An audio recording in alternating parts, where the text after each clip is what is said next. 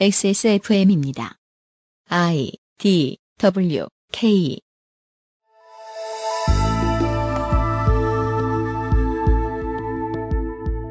310회 주말에 그것은 알기 싫다. 이 음악을 듣는 마지막 날입니다. 문학인과 함께 합니다. 오늘 마지막 시간의 이야기는 뭡니까? 멀미입니다. 아우, 그 글자만 봐도 멀미가 나네요. 멀미가 감각일까요? 잠시 후에 알아보도록 하겠습니다. 그것은 알기 싫다는 나의 마지막 시도 퍼펙트 25 전화영어 실천하는 사람들을 위한 노트북 한국 레노버 대한민국 1호 반값 생리대 29데이즈 경기도 김치의 진수 콕 집어 콕 김치에서 도와주고 있습니다.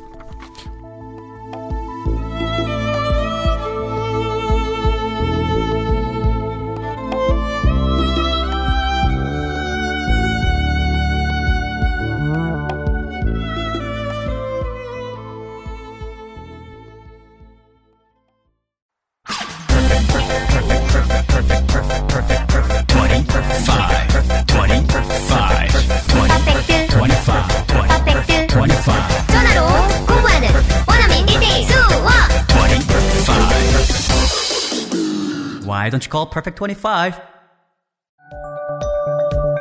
세계에서 유일하게 카본 소재로 제작한 프리미엄 노트북 레노버 싱크패드 X1 카본, X1 요가. 내 비즈니스, 내 삶의 프리미엄을 더해보세요. Lenovo for those who do.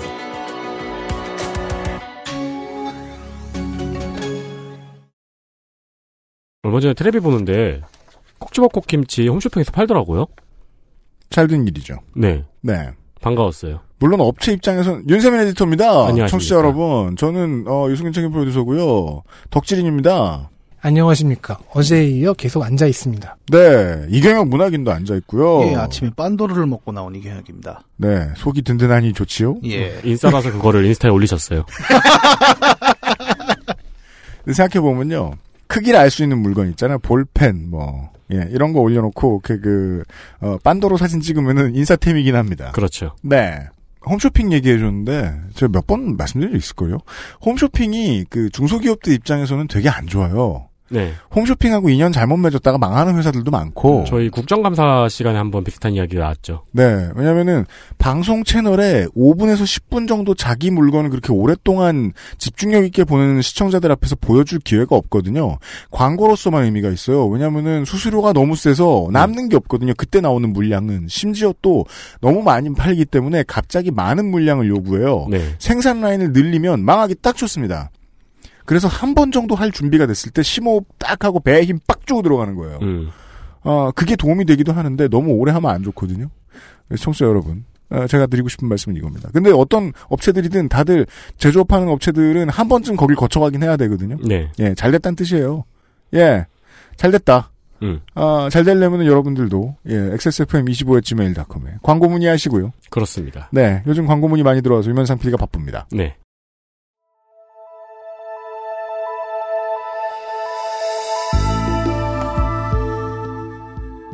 기본 교양 매체와 감각의 인해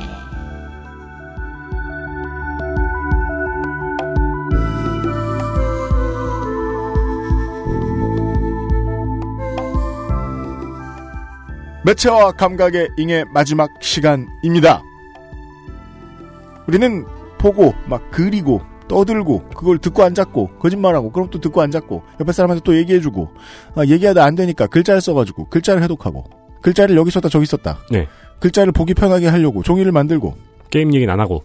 게임 얘기 안, 안 하고 아 그리고 듣는 매체가 발전을 하고 네. 게임 얘기를 안 하고 네. 보는 매체가 발전을 하고 네. 게임 얘기 안 하고 네. 입력 기기가 들어 생기고 게임 얘기 어, 안 하는데 어쩔 수 없이 조금 하고 음.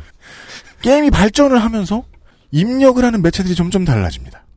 옛날에 알카노이드가 처음 개발됐을 때는요, 저는 게임 얘기를 정말 많이 하는 사람이에요.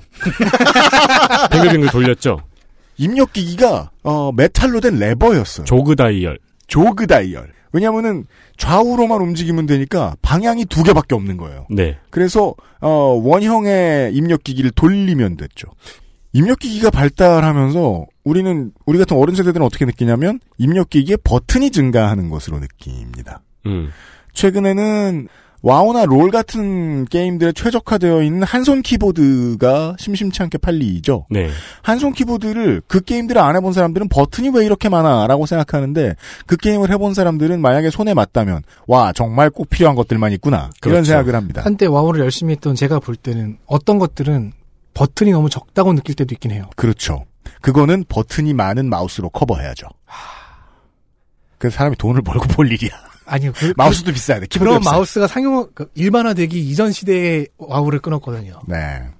그래서 우리 같은 고전적인 사람들은 입력 기기에 입력 버튼 늘어나는 것만 가지고 입력하는 할 수 있는 신호가 늘어났다고 생각하는데 실제로는 그게 아니었던 모양입니다. 지난 시간에 들어보니까 내가 흔들리는 게 입력이 됩니다. 음. 그 게임은 우리가 언제 하고 있다고요? 매일같이 차를 몰면서 하고 있습니다.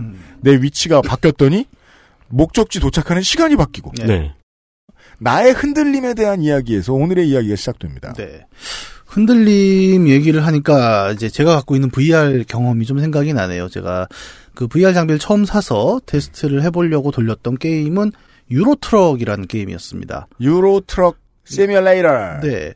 이 게임은 뭐냐면은 그냥 트럭을 운전하는 게임이에요. 근데 작은 트럭이 아니라 하지만 이 게임을 해본 사람은 네. 감히 운전 앞에 그냥이란 말을 붙이지 못합니다. 라디오도 나오죠. 네. 정말 어 되게 재밌어요. 그러니까 저도 이렇게 빡빡하게 텐션 높은 게임을 막 좋아하진 않습니다. 왜냐면 사람이 밥 먹고 그것만 하면은 스트레스로 죽을 것 같아요. 음. 그래서 비 오는 거리를 이렇게 달리는 그 재미가 참 좋았는데 네. VR 장비를 샀더니 이제 유로 트럭이 VR로 된대요. 저는 음. 집에 그 레이싱 휠이 있어요. 네. 아마 300회 공개 방송 광고 영상에 보면 제가 그 VR 장비를 쓰고 네. 휠을 잡고 있는 이미지가 나갔을 겁니다. 음. 그, 게 이제 제가 유로 트럭 하는 장면이었어요. 네. 음. 어, 너무 좋습니다. 일단 VR을 쓰고 휠을 잡은 상태에서 트럭을 운전하면 뭐가 가장 충격적이냐면 음. 사이드 미러를 볼때 네. 고개를 돌려서 보게 돼요. shoulder check라고 하죠. 아, 그래요? 네. 그러니까 이게 사실은 뭐 기술적으로만 얘기하면 트럭처럼 그 사이드 미러가 워낙 큰 차는 음. shoulder check를 하게 되진 않습니다. 음. 그냥 곁눈질로 끝나요. 네.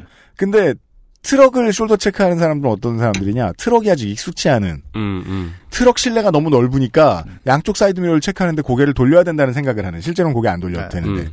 근데 VR에서는 뭐가 중요하냐면 돌렸더니 보이더라. 네. 라는 게 중요하죠. 제일 놀라운 건 후진할 땐 이렇게 거기 그 왜 진짜 자동차 운전하듯이 그거를 하면서 고개를 돌리면서 고개를 말해가지고 지금. 마이크하고 입이 아. 멀어지시죠? 아, 청취자 그게- 여러분들이 지금 감상하신 거예요, 그 상황. 예, 저 청각으로 상상하시라는 겁니다. 일부러 그런 거예요.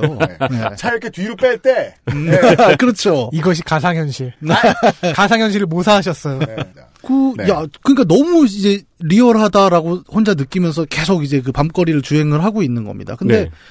어, 어느 순간에 이게 확 제가 힘들어졌냐면 음. 그 저기 베를린 시내 들어가다 보면 이제 과속 방지턱이 좀 있어요. 네. 과속 방지턱을 가면 이제 트럭은 또 높잖아요, 차가. 음. 높은 시점에서 과속 방지턱을 딱 넘어가니까 화면이 덜컹 하고 흔들립니다. 네.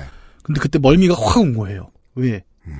내 의자는 안, 안 흔들렸거든요. 음, 근데 화면은 덜컹하고 흔들리는데 나는 그 가상에 확 지금 들어가 있었잖아요. 몸이, 어, 과속방지턱을 넘어. 그럼 내가 알고 있는 그 느낌이 덜컹하고 나야 되는데, 눈만 그렇게 움직이고, 네. 그렇죠. 실제 의자는 가만히 있었던 거예요. 그 순간부터 갑자기 확 멀미가 오더니 게임을 도저히 못 하겠는 겁니다. 우리가 몇 번 말씀드렸던 문제입니다. 모든 신호들은 한 가지만 오지 않고 세트로 온다. 네. 라는 것이지요. 네. 어떤 흔들림은 어떤 냄새와 함께 네. 하고, 어떤 시각적인 충격은 분명히 엉덩이의 감각과 함께 하고, 네. 예. 근데 그게 아니고 엉덩이는 가만히 있는데 내 시야는 움직였다. 예. 처음 받는 신호죠. 예. 숨이 확 막히고 머리가 어지럽고 그냥 바로 그냥 헤드셋을 벗었어요. 그리고 어우 난 도저히 이거를 직업으로 삼지는 못할 것 같아라는 그런 막 공포까지도 오고 그게 한 두세 시간을 계속 갔습니다. 음. 그리고 이제 헤드셋을 벗고 생각을 하는 거예요. 야 이건 멀미는 정말 어떻게 할 수가 없겠구나. 음. 근데 어 우리 지난 시간에 얘기했지만은 이제 그 VR의 역사라는 게 뭐 21세기에 들어서 처음 나온 얘기는 아니잖아요. 이 멀미라는 것도 굉장히 오랫동안 따라다녔습니다. 네. 그러니까 시각 정보가 힌트인데요. 어, 그 Euro Truck Simulator VR 모드, VR판에서 의자도 만약에 입력기기였다. 네. 그래서 의자가 막 사실 되게 비싼 스프링이 있고 유압식이고 서스펜션이 잘 됐어. 막 바디프렌드에서 만들었어. 이런 류의 서스펜션은 그렇죠. 안, 안마도 돼. 예, 사랑이가 좋아할 정도예요. 네. 이런 류의 서스펜션은 보통 오너 드라이버는 경험을 못 합니다. 음. 큰 걸 모는 운수 노동자, 네. 버스 기사님들 이런 분들은 압니다. 네. 이 유압이 상당히 세게 움직여요. 예, 부드럽게 해주느라. 그래서 실제로 그렇게 움직였죠? 네. 그러면 VR로 해도 멀미 안 했습니다. 그쵸. 네. 그랬을 것이다. 네. 멀미를 그렇게 한번 겪고 나서 이제 그다음부터 저는 이제 멀미 생각을 되게 엄청 하게 됐고 근데 이 특히 이제 시각 장비 VR이라고 불리는 네. 시각 시청각을 중심으로 한 가상현실 장비가 굉장히 멀미 이슈가 많다는 건 아마 다들 알고 계실 거예요. 뭐 아까 지난 시간에 얘기했던 그 VR 장비 VR 카페 이런 데 가서 뭐 테스트해도 뭐 10분 만에 멀미 하시는 분 계시고 그렇죠. 그리고 굳이 VR까지 가지 않아도 사실은 그냥 평판 LED 모니터에서 뭐 FPS라고 하죠. 1인칭으로 나오는 어떤 액션 게임을 하다가도 저 멀미가 심해서 못하는 사람들이 굉장히 많습니다. 네. 그때 내가 왜 멀미했나를 아까 이야기를 빌어서 복습해 봅시다. 어, 내 캐릭터가 뜁니다. 음. 내 캐릭터가 뛰니까 화면이 흔들립니다. 네. 왜냐하면 실제로 뛸 때 내 시야는 흔들리니까. 근데 난 안 흔들립니다. 음. 그때 멀미죠. 그게 얼마나 옛날엔 더 심했냐면 이제 그 1인칭 액션 게임의 저기 초창기 버전들인 뭐 울펜슈타인 같은 게임이 있어요. 네. 이 게임을 지금 해 보면은 그냥 보는 것만으로 확 쏠리는데 제가 그래요. 예, 왜냐하면 이때 게임은 아래 위로 흔들리는 걸 아예 안 만들었어요. 저도 보는 것만으로도 울펜슈타인 3D 확 쏠려요. 예. 마음이.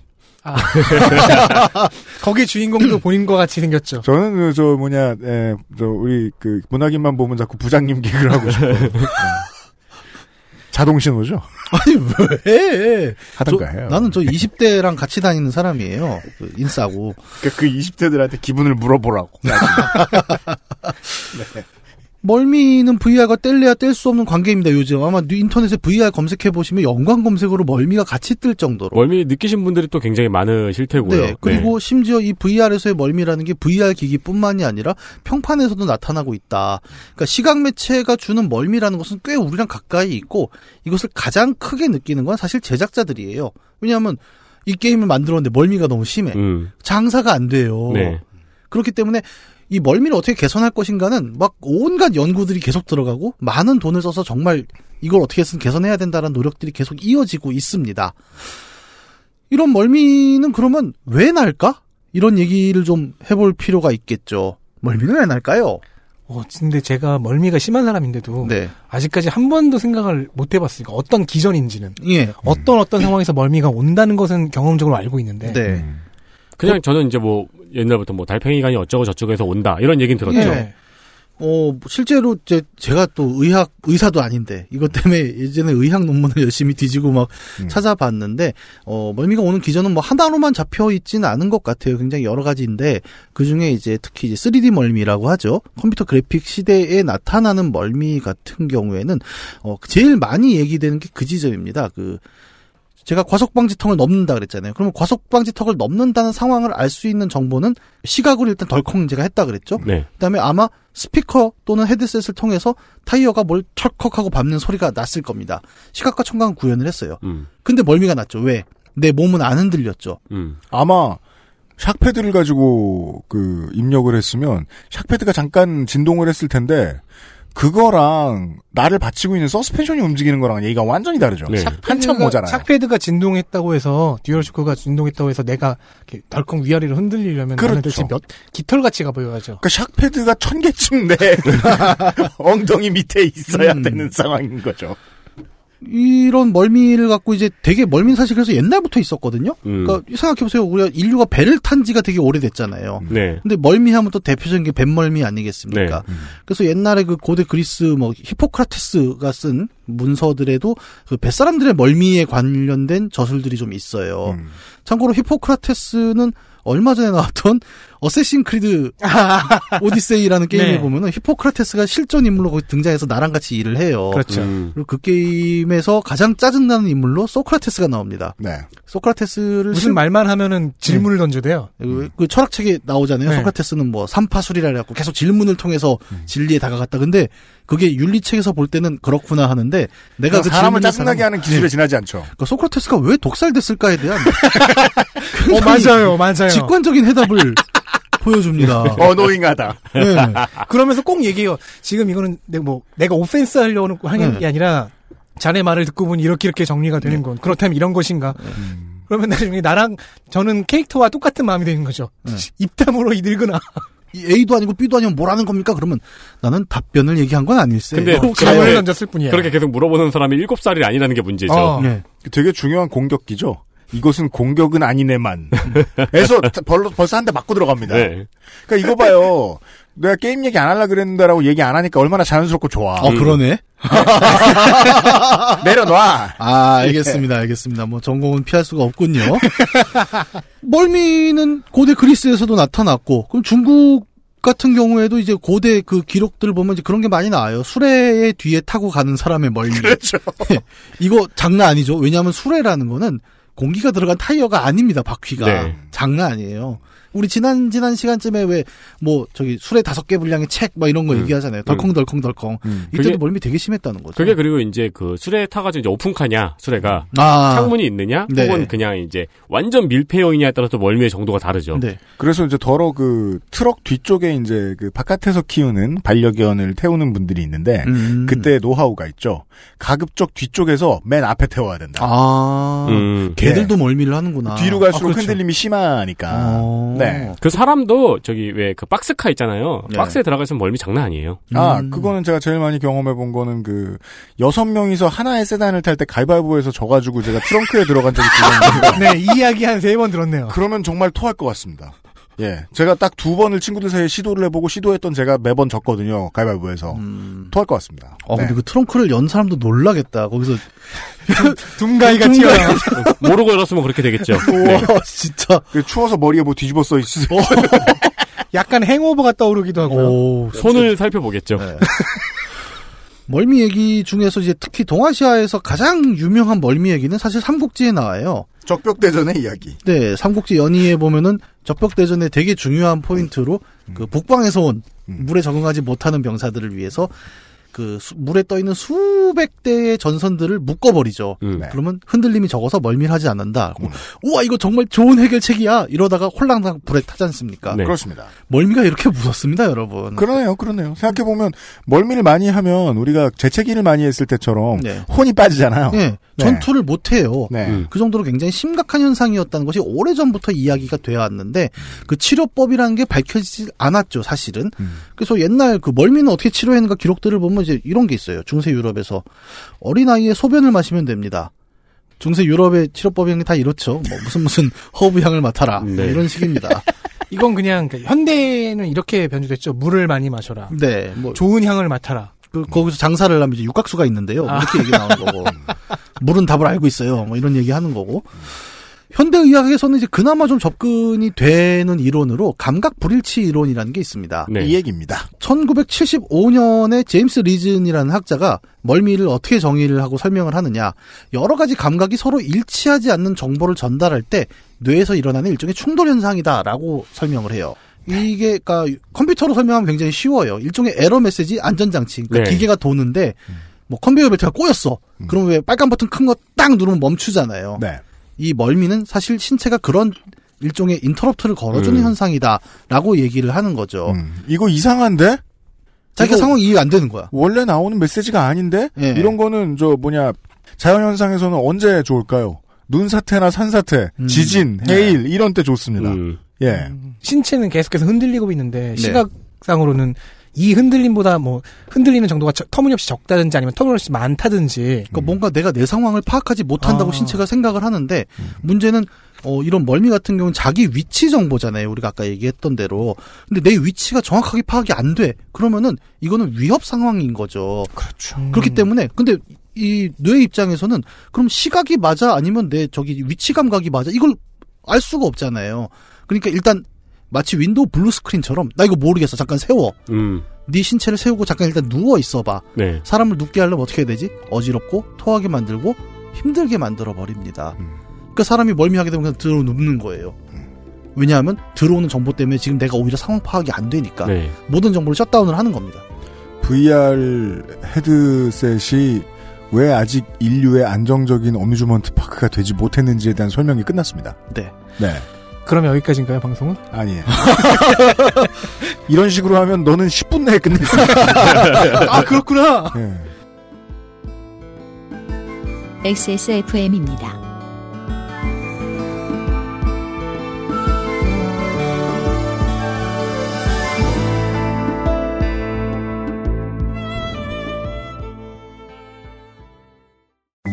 쓰는 사람에 따라 느낌이 다르니까. 마음에 들지 않는다면 100% 환불. 29Days니까 가능합니다. 생필품 중에 생필품. 하나를 팔 때마다 하나를 기부하는 생리대. 29Days니까 가능합니다. 소비자의 이야기를 듣는 사람들의 삶을 살피는 세상의 반을 위한 반값 생리대. 29Days. 콕 집어 콕. 좋은 원료를 쓴 김치를 만들 시간이 없을 땐 콕 집어 콕. 배추, 무, 고춧가루, 생강, 전부 국산. 다시마, 홍합, 표고버섯도 아낌없이 쓰죠. 그러니까 김치가 생각날 땐 콕 집어 콕. 글로벌 판매량 number one 노트북 브랜드 Lenovo에서 gaming 노트북을 제작한다면 프로게이머를 위해 최적화된 리전 Y 시리즈를 액세스몰에서 확인하세요. Lenovo for those who do.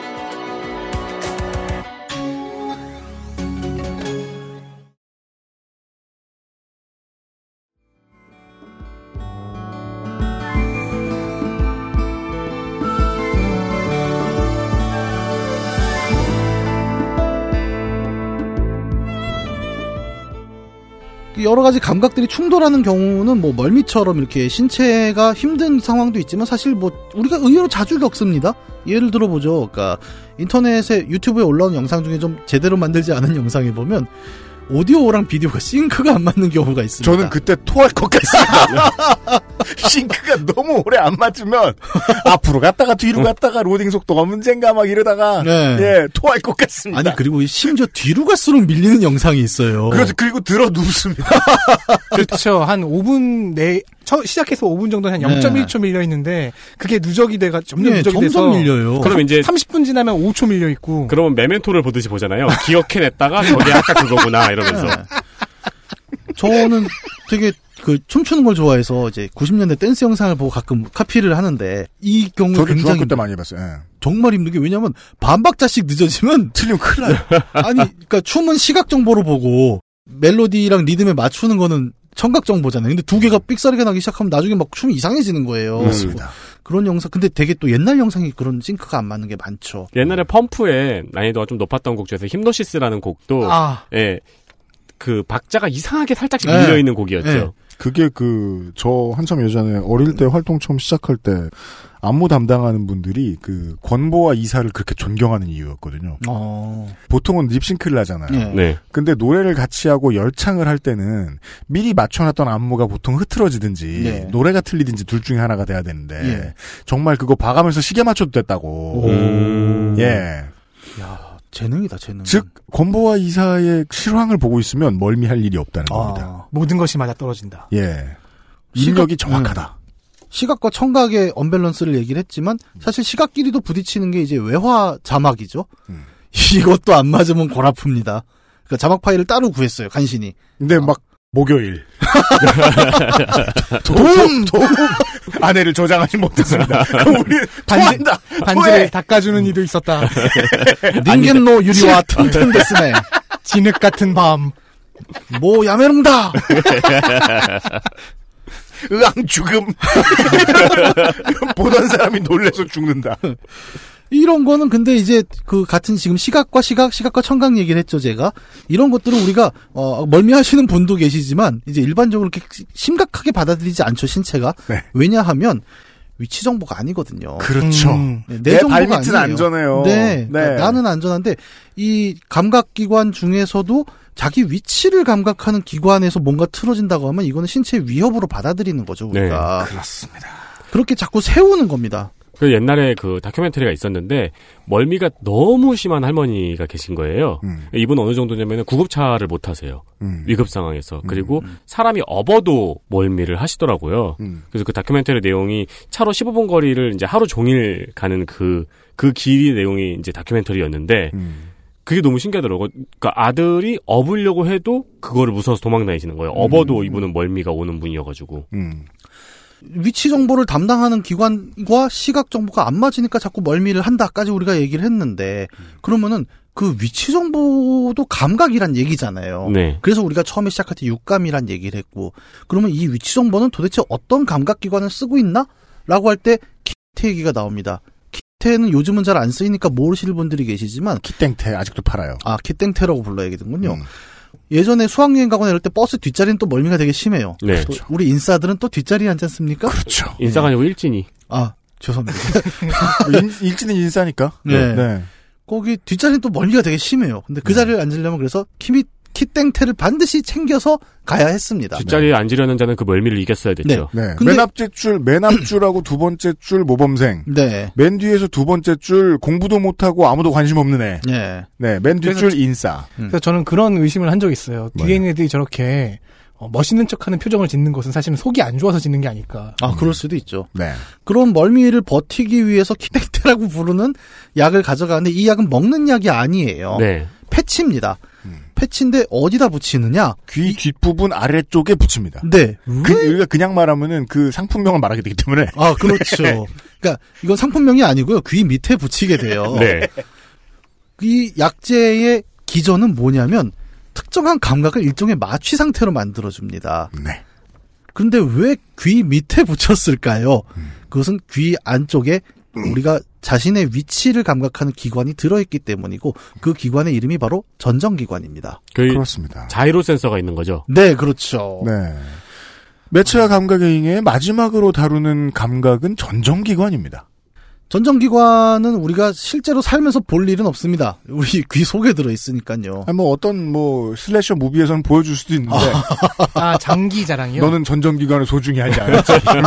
옆 사람 전정기관 꺼내야 되고. 그러면은- 그럼 나 안 죽고. 그러, 그러면 저나 그 할머니 같은 신분은 네. 다큐멘터리 할머니 같은 분은 전정기관에 좀 더 예민하다거나 예. 그런 거겠네요. 네. 그거는 뭐 아직 이렇게 되게 구체적으로 많이 뭔가 결과가 나오지는 않은 것 같아요. 그러게 말이에요. 다만 이제 이 기관에서 우리 신체의 균형, 가속도, 위치 등을 감각하고 있다라는 음. 것이고 보통은 생물학 그 생물학이 된다. 생물 시간에 졸지 않았으면은 음. 그 모양 얼개를 살짝 살짝 보실 수 있었을 거예요. 그런 네. super hero가 나올 수도 있죠. IC 전정기관 하면서 적의 전정기관을 흐트러트리는 능력을 가진. 어. 다 토하고. 천하무적 아닐까요? 저기 그 Green Arrow의 숙적 중 하나가 그런 능력이에요. 어지럼증을 어. 불러일으키는 음. Vertigo 백작이라고 하는데. 어, Vertigo야. 네, Vertigo. 음.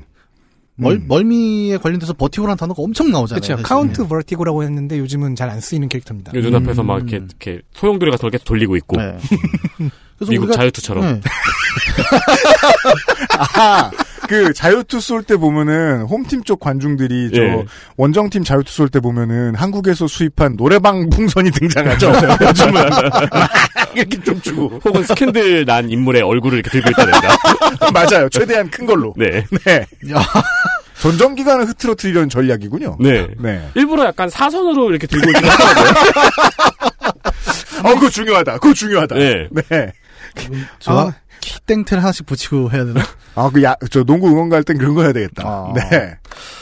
귀를 우리가 청각 매치할 때만 얘기를 했지만 사실은 귀 안쪽에 있는 중위 내이 쪽에서는 이제 감각 중에서도 위치 정보를 담당하는 기관이 하나 더 있죠. 음. 그래서 달팽이관 같은 거는 우리가 또 그 생물 기말고사 또 끈 문제에 꼭 자주 나오는 네. 세반고리관. 세반고리관. 예. 어, 어딘가 익숙한 것 같으면 여러분은 생물 시간에 안 졸았다는 겁니다. 저는 그 문제가 너무 항상 궁금했어요. 달팽이관을 보여주면서 달팽이관의 이 기관의 이름은 무엇인가로 물어보잖아요. 음. 그 나는 달팽이관이잖아. 음. 써 있잖아 문제. 아니 뭐 골뱅이관일 수도 있고 그거는 아니야. 그 공부 안 해도 귀, 귀 이렇게 써. 이게 귀가 아니야? 제 물으면서. 저는 세반고리관을 띄어쓰기를 어떻게 해야 되나 되게 고민했거든요. 그러니까 세. 세반 고리관이냐, 세반고리관이냐. 네. 근데 알고 보니까 세 개더라고요, 그게. 네. 그 세 개라는 것도 재밌죠. 우리가 3차원 세계를 사니까 음. 수직, 수평, 그리고 전후 이렇게 돼 있잖아요. 음. 네. 그 각도가 딱 그렇게 돼 있더라고요. 음. 그걸 나중에 알았습니다. 아, 얇은 반고리관이 아니군요. 네. 음. 세 개예요, three, three. 음.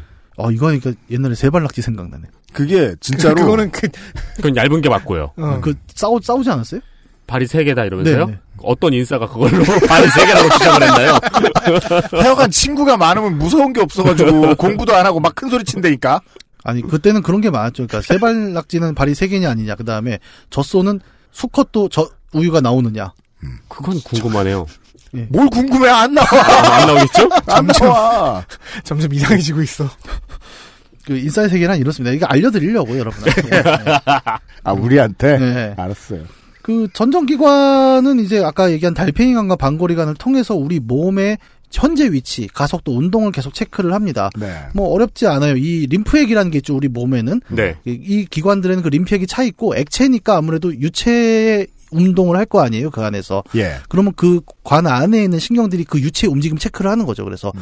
가속도가 다를 거 아니에요. 유체랑 우리 신체랑 그 차이를 가지고 아 얘가 어떻게 움직이고 있다 인식을 하는 거고. 음. 그다음에 그 밑에 있는 이제 우리가 요즘 이석이 이석증이라는 병 많이 네, 들어보셨을 있죠. 거예요. 음. 그 안에 돌멩이가 조그만 게 하나 있어요. 칼슘 결정인데 걔가 어, 당연히 이제 고체고 그 칼슘 결정이도 하다 보니까 중력에 따라서 가장 밑에 있을 거 아닙니까? 근데 내가 고개를 흔들면 당연히 떼굴떼굴 굴러서 옆으로 가겠죠. 네. 그러면 그게 지금 어딨냐를 보고 자신의 중력 대비 위치를 체크를 해주는 거예요. 실제 중력 센서의 원리와 비슷하네요. 비슷해요. 물론 이게 먼저지만. 네, 그렇죠. 네. 네. 다만 이제 이거를 이제 옛날엔 전혀 알 수가 없었으니까 귀 속에 뭐 이런 게 있는 네. 줄을 이거를 통해서 어 쓰고 있는데 이 머리에 있다는 것도 재밌죠. 그 머리가 가장 중요하니까 사실은. 그렇죠. 뭐 대부분의 감각기는 머리에 있는 것도 아마 그런 이유일 겁니다만은 그 머리는 또 우리가 어, 전 시간에 얘기한 것대로 헤드셋을 버틸 수 없을 정도로 무거운 문제도 있기 때문에 음. 특히 인간은 어, 이족 보행을 하잖아요. 네. 두 발로 걷는데 만약에 균형을 잃어요. 그러면 가장 무거운 머리가 쿵 하고 떨어지면서 크게 다칩니다. 그래서 사실 그렇게 따지고 보면 인간의 신체는 굉장히 비효율적이지 않나요? 정말 그 신체라는 건 비효율과 효율의 끝없는 네. 이 변증 아 변증법 이런 얘기 하면 안 되는데. 예. 끝없는 싸움. 네, 끝없는 어떤 그 갈등 과정 네. 이런 것들이었던 것 같아요. 그리고 그 결과물로 우리는 전정기관이라는 굉장히 고도로 발달된 실시간 위치 정보 기관을 하나 갖고 있는 거죠. 네. 네. 되게 고도로 발달되었지만 우리 눈에는 잘 인지되지 않았던 이 전정기관이 정보를 계속 시각 정보와 충돌하는 것이 오늘날 우리가 3D 멀미, VR 멀미라고 부르는 현상의 원인일 겁니다. 네. 왜냐하면 시각 정보 시대니까요. 모든 정보가 시각으로 넘치는데 계속 전정기관은 어뭐야 이거 진짜 이거 진짜 안 맞는 거예요 자기 거랑 그러니까 계속 야 이거 아닌 것 같은 이거 아닌 것 같은 얘기를 하는 현상인 거죠. 뭐 시각 정보 시대 이전에도 마찬가지였죠. 뱃멀미, 차멀미, 기차멀미, 비행기 멀미 다 떠올려 보면 결국 그거예요. 음. 내 몸이 느끼고 있는 지금 위치와 균형이 있는데 눈으로 보는 거랑 안 맞는 거예요, 계속. 음. 근데 우리는 눈으로 보는 게 굉장히 중요한 정보의 시대고 인간은. 네. 근데 균형기관, 전정기관 나 그거 아닌 것 같은데, 아닌 것 같은데 계속 그 얘기하는 거예요. 아까 우리 얘기하면서 그 얘기했죠. 그 밀폐된 공간 안에서 있을 때라는 표현을 썼잖아요. 시각 정보가 차단되고 계속 상상을 하게 되잖아요. 근데 전정기관은 계속 실시간으로 받고 있거든 네. 정보를. 네. 이 갭이 너무 크다는 겁니다, 지금. 정보가 너무 많거나 혹은 너무 적거나 어쨌든 복합적인 정보를 받아들여서 자기 위치를 파악해야 되는 전정기관은 계속 당황하는 상황을 많이 겪고 있어요. 네. 그렇습니다. 그렇기 때문에 계속 그 스톱 버튼을 누르는 거죠. 스톱, 스톱, 스톱, 그만, 그만. 나 확인 안 됨. 계속 그 얘기를 하는 거고요. 어, 그래서 멀미를 겪었을 때 우리 보통 멀미약 안 먹으면 보통 그런 거 합니다. 친구가 차 타는데, 어, 나 멀미나. 그러면, 야, 잠깐 창문 열고 문, 눈 감고 있어. 이런 얘기 많이 하죠. 아니면 먼데 좀 보고 있어. 네. 그 interrupt 때문에 저는 기기를 벗고 들어 누웠던 거죠.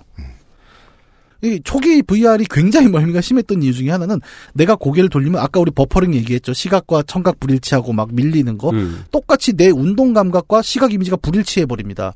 이러면 최악이에요. 고개를 돌렸는데 눈에 비춰주는 VR 이미지가 0.5초 뒤에 따라온다고 생각을 해보세요.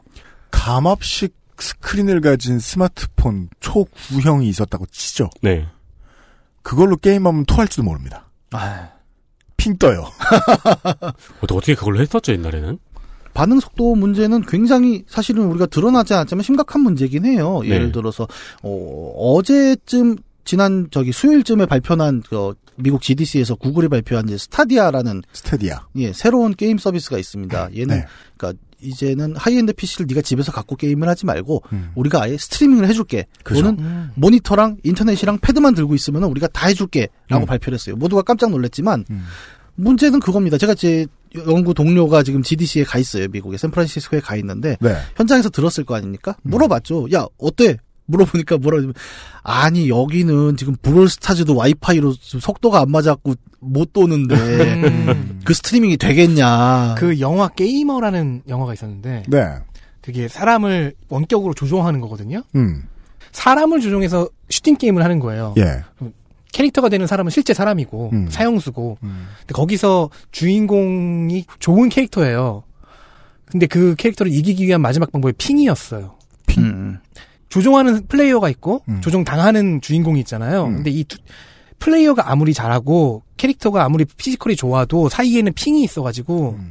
실제 전투를 잘하는 사람과 붙으면은 지게 돼 있는 거예요. 음. 아, 로딩이 느리면 어쩔 수 없고. 네, 0점 몇 초는 반드시 밀리게 되어 그렇죠. 있다. 그렇죠. 많은 게임사들 그리고 요즘 VR, 3D를 만드는 많은 사람들이 이걸 어떻게 쓰는지 개선하려고 별별 수단을 다 씁니다. 아까 얘기하신 대로 초기에는 화면을 아래 위로 흔들었죠. 사람 뛰는 느낌을 음. 내려고.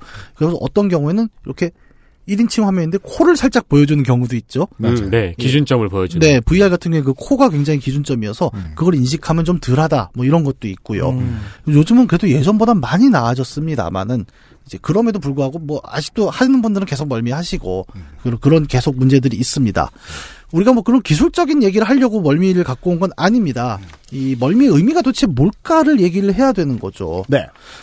우리는 지난 한 대여섯 시간 동안 내내 그 얘기를 했지 않습니까? 이 시대가 얼마나 시청각 중심으로 돌아가고 있느냐. 그럼 그 시청각 중심의 시대에서 한 번도 감각이라고 오감이라고 불리지도 못했던 어떤 감각 하나가 딱 손을 든 거예요. 이거 현실 아닌데요? 음. 음, 다 속였다고 생각했는데 네. 테크놀로지가 네. 그러니까 눈과 귀를 우리 눈과 귀라는 표현 많이 쓰지 않습니까? 눈과 귀를 가려서 이것이 이 시대의 세계다라고 얘기했는데 하나가 딱 손든 거야. 내가 보기엔 아닌 것 같아. 그리고 이거 이상하니까 잠깐 네 신체를 꺼놓자라고 얘기를 합니다. 아, 천만 번, 억만 번 쓰던 그 말을 바꿀 수 있는 거군요. 네. 눈과 귀만 사로잡았다. 네, 맞아요. 눈과 귀만 사로잡는 게 지금의 매체 시대인 거죠. 예. 근데 우리는 한 번도 그러니까 전정기관이라는 얘기는 사실 되게 마이너했잖아요.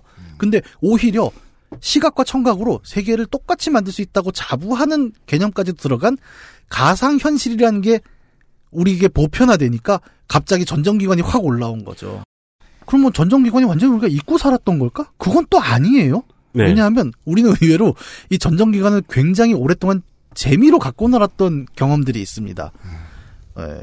어, 저기 뭐야, 테마파크에 가서 바이킹을 타는 게 대표적이죠. 아, 음. 바이킹은 정확히 뭘 갖고 노냐면 전정기관을 갖고 놀아요. 저는 지금 계속해서 시민성 멀미가 생기고 있습니다. 맞아요, 맞아요. 예, 생각만 해도 이렇게 쏠리는 게 있죠. 네. 바이킹, 롤러코스터, 네. 후룸라이드 이런 것들 음. 다 뭘로 갖고 놀아요? 음. 시청각이 아닙니다. 걔네는 위치 감각하고 운동 감각을 가지고 으앙 나 떨어질 것 같아 그 감각이잖아요. 네. 그걸로 스펙타클을 만들었잖아요. 어, 제가 그 스펙타클을 진짜 못 견뎌요. 네. 그러니까 무섭다는 문제가 아니고 스릴 자체는 견디겠는데 네.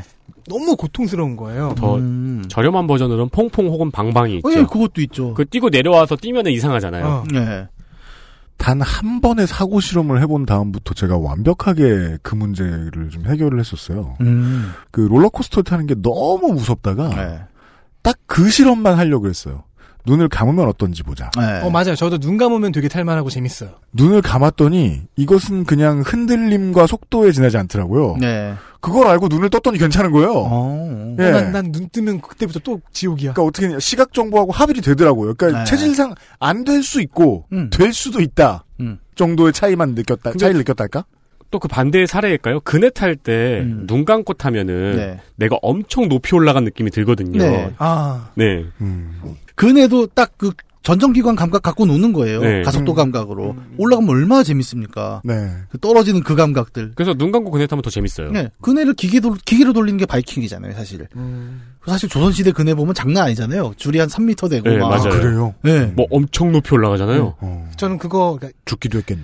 고증을 충분히 해서 뭐 춘향이가 탔던 성춘향이 탔던 그네가 뭐 나오고 이러면은 그거 보고 시민성 멀미가 났어요. 음. 아니 실제로 막 가끔씩 이제 뭐 3월이나 3월인가 4월인가 그거 하거든요. 남원 같은 데서. 네. 그러면 되게 이제 제주꾼 같은 분이 올라가가지고 그죠. 진짜 무서워 보여요. 타는 사람 밀어주는 사람 둘다 네. 기술자 같아요. 그러니까 3m짜리 줄 달린 그네인데, 그러니까 0도에서 180도로 왔다 갔다 하는 네. 거니까. 어, 그럼 밀어주는 사람은 키가 3m예요? 아니 제일 뒤로 갔을 때 밀어줘야 거 처음에만? 밀어주고 아, 처음에만. 밀어주고 네. 그 아? 다음부터는 이 예, 밀어서 반동으로 가는 올라가는. 건데 와, 진자 운동을 잘하는 사람이 있단 말이야? 그래서 두, 사, 처음 알았네? 그래서 두 사람의 호흡이 맨 처음에 되게 중요하고 진자 운동도 운동이었어. 의외로 그 예. 우리나라 전통놀이가 그런 감각을 많이 쓰는 게 널뛰기도 그렇잖아요. 아, 널뛰기 못 뛰는 사람들 그냥 째깍째깍 하다 보는데 그거 잘 뛰면 한 2, 2m, 3m 점프하잖아요. 네, 네. 의외로 굉장히 이제 물리학적인 놀이들이 많습니다. 음, 한국 전통 놀이 중에. 줄타기도 있고 야, 줄타기도 장난 아니고 그것도. 음. 다 싫어. 저는 지금 무슨 기분이냐면 제 멀미 대한 음. 어, 심리 상담을 받는 기분이에요. 저는 의사가 아닙니다. 의사 약사와 상의하세요. 네. 예. 뭐 절대 의학 얘기 아닙니다. 여러분 이런 거 따라하시면 안 되고요. 좀 울 것 같은데. 예, 그냥 멀미 의미에 대해서 얘기하고 있는 거예요. 우리는 우리가 앞선 시간에 미각, 촉각, 후각, 그러니까 시청각이 아닌 오감을 얘기를 하면서 그 얘기했잖아요. 그러니까 시청각 시대 때문에 밀려난 현상들이란 이야기를 했는데 전정기관의 감각도 똑같은 입장을 지금 갖고 있는 거죠. 그러니까 예전에는 심지어 드러나지도 않던 감각이 시청각 시대이기 때문에 역으로 드러나 버렸잖아요. 그리고 오히려 그러면서 그 우리가 그것들을 이제 유희로 활용하는 방법도 봤고 정작 시청각으로 가상현실이다 만들었더니 야 이거 가상현실 아니야라는 얘기로 튀어나와 버린 되게 음. 기묘한 현상을 맞이하게 됐어요. 그래서 어, 예전의 멀미와 달리 저는 그 VR 시대의 멀미라는 것은 굉장히 좀 징후적이다라고 생각이 듭니다. 이거는 뭐 마찬가지로 되게 과학적으로 검증이 된 얘기는 아니지만 아까 잠깐 얘기했던 대로 이석증 환자가 최근 늘고 있다는 리포트들이 있어요. 음. 뉴스도 많고요. 네. 이게 VR 때문은 아닙니다. 어, 당연히 VR이 그만큼 대중화되진 않았으니까. 다만 시청각 정보가 점점 늘어나면서 같이 이석증 환자가 늘고 있다라는 것도 완전히 또 동떨어진 이야기일까? 이런 의문을 던질 수 있잖아요. 최근에는 이제 그 지하철까지는 그렇지 않지만 버스나 택시, 자가용 타면서 어, 핸드폰 오래 붙들고 있는 분들의 음. 네. 경우에 멀미 많이 해요. 되게. 예, 맞습니다. 예. 저도 그 멀미를 많이 했고, 음. 그러니까 저도 저 택시나 이런 데 뒷자리 타면 거의 스마트폰을 안 보는 네, 성격이거든요. 저도 못 보고 못 보거든요. 예. 그러면 탈 것에서의 멀미? 또 이제 시각 정보라는 거잖아요. 그럼 그것도 이제 돌이켜 보면 그렇습니다. 우리가 앞에서 그러니까 VR 멀미, 3D 멀미 말고 다른 멀미들 얘기할 때 잘 돌이켜 보면 뱀 멀미, 차 멀미, 기차 멀미, 비행기 멀미 다 탈 것에서 나왔어요. 네. 그죠? 인간이 원래 갖고 있었던 속도를 다 넘어서 버리잖아요. 네. 자기 신체가 기존에 봤던 정보가 아니었던 겁니다. 그러니까 당연히 뭐 대혼란이 오니까 자꾸 스톱 스톱 스톱 하는 거였죠. 이런 이론들이 있죠. 그러니까 탈 것도 매체다라고 이제 생각하는 학자들도 있습니다.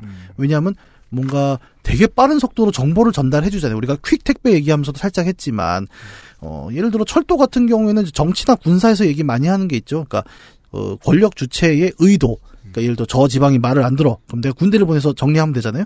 그 군대를 얼마나 빠르게 보낼 수 있냐가 영토의 넓이다라고 얘기하는 사람들이 있습니다. 철도 깔면서 정보를 사업합니다. 철도를 깔면 그게 정말 영토가 넓어지는 개념이 되잖아요. 네. 그런 의미에서 철도도 매체다. 자동차도 매체다. 이런 얘기를 하는 사람들이 있어요. 그렇죠. 이 매체 이론 이론에서 같이 멀미를 본다면 이 모든 것들은 매체 멀미일 수가 있겠죠. 음. 매체 멀미라는 감각으로 하나로 엮어볼 수가 있다는 거예요. 네. 근데 우리 시각 첫 시간에 그 프레임 얘기하면서 스펙타클 얘기할 때 음. 무슨 얘기했죠? 차창 밖으로 보이는 첫 번째 스펙타클. 인간이 걸어다니면서는 볼 수 없었던 속도가 네모난 프레임 안에서 정말 빠르게 지나가는 게 기차 안에서 사람이 처음 본 풍경이었고 그때 기차 멀미가 같이 처음 나왔어요. 기묘하죠. 음. 속도, 감각, 그리고 이런 감각들이 정보의 속도 차이, 그다음에 정보량의 차이, 이런 것들이 계속 불일치를 만들어내고 계속 멀미는 그래서 세 매체와 함께 해왔습니다. 어떤 면에선. 그렇겠네요. 네. 새로운 매체, 새로운 감각을 자극하는 새로운 매체가 등장할 때마다 음. 그것을 처음 구경하던 사람들은 연락토했겠네요. 네. 물론 그게 이제 더러워. 생체적인 것만은 아닐 거예요. 그러니까 어, 공포랑 멀미는 좀 구별할 필요가 네, 있습니다. 네. 네. 우리가 자주 얘기했던 거 있잖아요. 그 사진 찍는 거 두려워서 도망가던 사람들. 음. 그다음에 처음 영화를 극장에서 틀었더니 기차가 온다고 으악 하고 패닉하던 사람들. 네. 이런 것들은 단순히 심리적인 것만 있었던 건 아니라는 거죠. 생체적으로도. 왜냐하면 매체는 한편으로 신체의 확장이거든요. 아. 왜냐? 그런 얘기예요. 네. 예를 들어서 우리가 걷는 능력을 생각해 봅시다. 지금 우리의 우리는 조선 시대 사람보다 잘 걸을 수 있을까요? 장난 절대 뭐 절대 안 그럽니다. 네. 그 뭐 부산에서 과거 본다고 서안양까지 걸어오잖아요. 우리는 그거 어지간해선 못해요. 그렇죠. 예.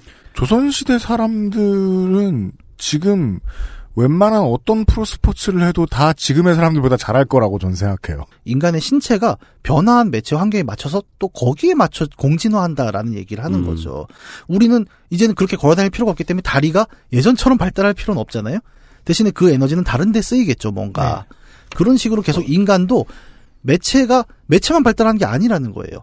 바뀐 매체 환경에 맞춰서 인간도 변해갑니다. 네. 이거를 어, 누군가는 또 그런 얘기를 하죠. 인간과 기술의 공진화다. 이런 얘기로 좀 풀어내는 부분들이 있다는 거고 멀미는 그 인간과 기술의 공진화 과정에서 우리가 필연적으로 겪게 되는 불일치라는 겁니다. 공진화라는 단어가 마음에 드네요. 네. 뭐 핸드폰, 스마트폰이 그거 너무 마음에 들면 드루킹. 아니 그러니까 핸드폰이 발전을 하면서 이제는 전화번호를 외울 필요가 없어졌잖아요. 네. 그래서 멍- 사람들이 멍청해졌다라고 한탄하는 사람들이 있긴 한데 저는 그렇게 생각하지 않거든요. 그걸 외울 외우는 것에 그 전화번호를 외우는 것에 두뇌의 기능 일부를 할애하지 않는 대신에 그 기, 기능은 또 다른 데 쓰이고 있을 것이거든요. 다른 데 네. 쓰겠죠. 네. 음. 최근에 Z세대 논쟁이라는 걸 좀 같이 또 볼 필요도 있어요. Z세대. 예. 어, 저는 이 용어는 좀 꺼림칙합니다. 그러니까 어떤 세대를 특정 세대라고 호명하는 것 자체가 사실은 어, 영포티 같은 짓이죠. 예. Z세대란 무엇인가 이제 그쪽에서 나온 얘기들을 보면 digital native라는 표현이 나옵니다. 음. 예, 이게 뭐냐면은 그러니까 태어날 때부터 세계가 디지털이다. 우리 지난 시간에 그 얘기 했었죠. 네. 예. 그 개념을 갖고 얘기를 하면서 서- 이- 설국열차의 기차 세대. 네. 기차 밖을 겪어보지 못한 아, 세대. 네. 태어나면서부터 세상이 온통 디지털 네트워크였던 세대를 얘기를 한단 말이죠. 이 세대에는 어, 우리보다 새 매체에서 느끼는 불안감과 멀미는 작을 수밖에 없기 때문에 그것이 산업적으로도 큰 의미가 있을 거야라는 리포트들이 이제 경제 경영 쪽에서 계속 올라오고 있어요. VR은 어떨까요? VR은 지금처럼 우리 다음 세대도 멀미를 할까요? 이게 그러니까 생물학적 진화론으로 얘기해서는 안 되는 부분이에요. 진화는 자연 선택이란 건 그렇게 들어가지가 않죠. 다만 그 아까 얘기했던 기술과 인간의 공진화라는 측면에서는 다음 세대가 VR이라는 장비를 보고 느낄 멀미란 건 지금보단 나아질 겁니다. 이거는 우리가 겪었어요. 왜? 요즘은 기차로 멀미 안 합니다. 철도에서 멀미를 줄이려는 그 기술적 연구들이 정말 수도 없이 쌓여 있습니다. 그리고 인간 자신도 이제 익숙해지고 있는 거죠. 네, 인간 스스로도 익숙해져. 이두 가지가 계속 하모니가 나오는 거예요. 어릴 때는 버스에만 타도 멀미가 났는데 그 버스를 한 10년, 20년 타다 보니까 네. 버스가 좋아져서요. 아, 어? 이게 뭘 의미하냐면 우리가 아까 매체는 신체의 확장이다라는 얘기를 했잖아요. 새 신체를 붙였을 때 이건 완전 비유입니다만 저 적응하지 못하는 반응들이 나오죠. 아. 그리고 그것이 점차 점차 완화되는 과정 속에서 우리는 기차, 버스, 컴퓨터 이런 새로운 기술 매체들과 서서히 익숙해져 갑니다. 우리 몸이 되어가는 과정인 거고 네. VR은 아직까지 그 과정 중에 있는 거죠. 언젠가는 이 VR이 최대한 확장이 돼서 우리가 SF 영화에서 보는 것처럼 인간이 더 멀리를 볼 수 있고 더 많은 것을 알게 해줄 수 있는 기관이 될 수 있을 거예요. 다만 그것은 정말 우리 유피디가 자주 얘기한 대로 한 500년 뒤에 이 팟캐스트를 들으면서 야 옛날에 이런 얘기를 했단 말이야? 뭐 이런 얘기로 남을 수는 있겠죠. 하지만 그 지금까지- 와칸다의 과학자들이 네. 저런 것도 모른데. 네. 네. 홍성갑 쟤는 FPS도 못한데. 그러니까 제가 얼마 전에 그 총몽 영화화된 영화도 보고 음. 그 이제 옛날에 봤던 총몽도 다시 봤는데 그 세계관에서는 사람의 뇌만 옮, 옮겨요. 음. 아, 예, 사- 사람의 뇌만 그쵸, 그쵸. 기계에 옮겨서 스포츠용 기계가 따로 있고 거기서 이제 스포츠를 관람할 때도 그 스포츠 선수가 네. 느끼는 감각을 그대로 직접 연결해서 음. 그 스포츠를 즐기거든요. 네, 그게 영화에서 나온 그 영화가 가장 극단적인 사고 실험이죠. 음. 예. 그 비슷한 아류작으로는 Surrogate가 있죠. 그건 뭐야? 그 브루스 윌리스 선생이 나온 음. 그 사람들이 집에 가만히 누워 있고 모든 사회 활동은 기계들이 다 해주는 거죠. 음. 나를 대신하는. 네. 아. 그래서 밖에 돌아다니는 사람 중에 사람인 사람이 아무도 없는. 어 그러면 저 실업자 되는 거 아니에요, 본인? 그게 일하는 거예요, 나 대신에. 아. 모든 걸다 하는 거예요. 어, 그러니까 이건- 이게 미디어를 통한 신체 확장의 마지막은 저거일 것이다라는 네. 사고 실험을 해본 거죠. 음. 네. 네. 이것도 원작이 만화였군요. 사람은 자신의 뇌를 다른 기계에 이식했을 때 처음에 멀미를 하겠네요. 그렇죠. 그 정보도 처음에 이해가 안 됐을 테니까. 네. 그런 식으로 계속 그 정보가 확장된다는 의미, 그리고 그 확장된 정보에 익숙해지는 시간들, 우리는 이제, 왜냐면 우리는 생물체잖아요. 완전히 그 안에 들어갈 수는 없잖아요. 매트릭스 같은 가- 설정이 아니라면. 음. 좀 그런 측면에서 분명히 인체가 버틸 수 있는 한계라는 것도 존재를 하고, 그렇기 때문에 기술은, 어, 자기 속도대로만 또 나갈 수도 없다는 거죠.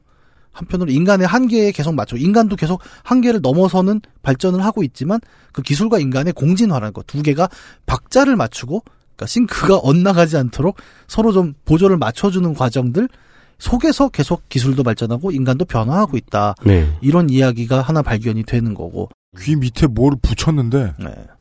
갑자기 배를 타는 것 같은.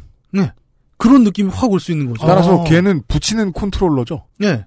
저기 쌍방향 컨트롤이에요, 기본적으로. 왜냐면 내가 고개를 흔들면 되니까. 네. 저희가 지지지난 시간에 말씀드렸던 그 닌텐도 라보 같은 케이스를 통해서 네. 어, 등에 매는 컨트롤러라든가 네. 상상을 해볼 수 있겠네요. 그 키땡 태처럼 음. 뭘 붙이고 VR을 썼는데 네. 그러면 멀미 없이 VR을 즐길 수 있다든가. 그러면 음. 또 다른 감각이 나올 수도 있겠습니다만은. 아. 귀미착 이런 게 나와가지고 네. 그것도 입력 초창기에는 헬멧 형태로 제품이 나왔다가 발전하면서 나중에는 이제 귀 밑에 뭐만 붙이면 되는 형태로 발전이 되고 그럴 수도 있어요. 뭐 이런 상상은 언제나 재밌죠. 그러네요. 네. 이렇게 해서 전정기관의 이야기를 좀 해볼 수 있었죠. 오감에 못 끼었던 감각인데 예. 하지만 이제는 예, 서열 5위라고 하면은 글쎄 경쟁해볼 만하지 않나? 음, 라고 저는 그죠. 좀 생각을 네. 합니다. 우리가 그만 자 시청각 때문에 사실 잊고 있던 게 굉장히 우리가 후각 미각 촉각을 시청각 때문에 잊고 있었다고 얘기했는데 사실은 어, 전정기관도 잊고 있었잖아요. 더 많이 잊고 있었던. 그럼 이제 지각을 느끼는 감각은 칠감이라고 해야겠네요. 근데 제일 재미있는 건 그거죠. 그러니까 전정기관은 아, 레이트맨이 되려면 음. 칠감이 발달해야 네. 그 레이트면 진짜 나올 것 같아요. 그걸 뭐에 쓸수 있냐고. 그 감각도 있잖아요. 지하철에서 자다 깼을 때 내가 내리력을 지나쳤다는 걸 깨닫는 감각. 그렇죠. 나는 제일 섬뜩했던 감각은 그거예요. 찰 것 같다라는 감각. 저 그거 되게 갖고 있어요. 저거 굉장히 예민해요. 나 마- 내가 말했지 오늘 나를 위한 개인 상담 시간이야. 어? 나의 멀미는 그냥 내가 많이 안 해봐서라는 얘기를 지금 해주신 것인데 덤프드맨. 브레이크맨.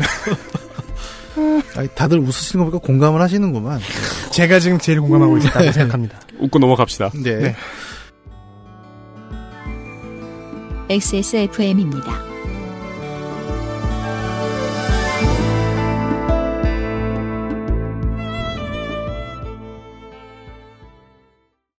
자연 친화적인 식물성 섬유 비오셀. 매끄러운 섬유 표면으로 민감한 피부도 안심할 수 있게.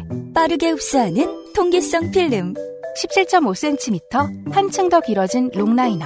panty liner도 역시 29 days. 세상의 반을 위한 반값. 29 days. 콕 집어 콕 믿어도 되는 김치를 찾을 땐 콕 집어 콕 햇서 빙진 김치 재료부터 공정 유통까지 안심 직접 구매한 재료로 만드니까요 그러니까 김치가 생각날 땐 콕 집어 콕 글로벌 판매량 number one 노트북 브랜드 레노버에서 gaming 노트북을 제작한다면 프로게이머를 위해 최적화된 Legion Y 시리즈를 액세스몰에서 확인하세요. Lenovo for those who do.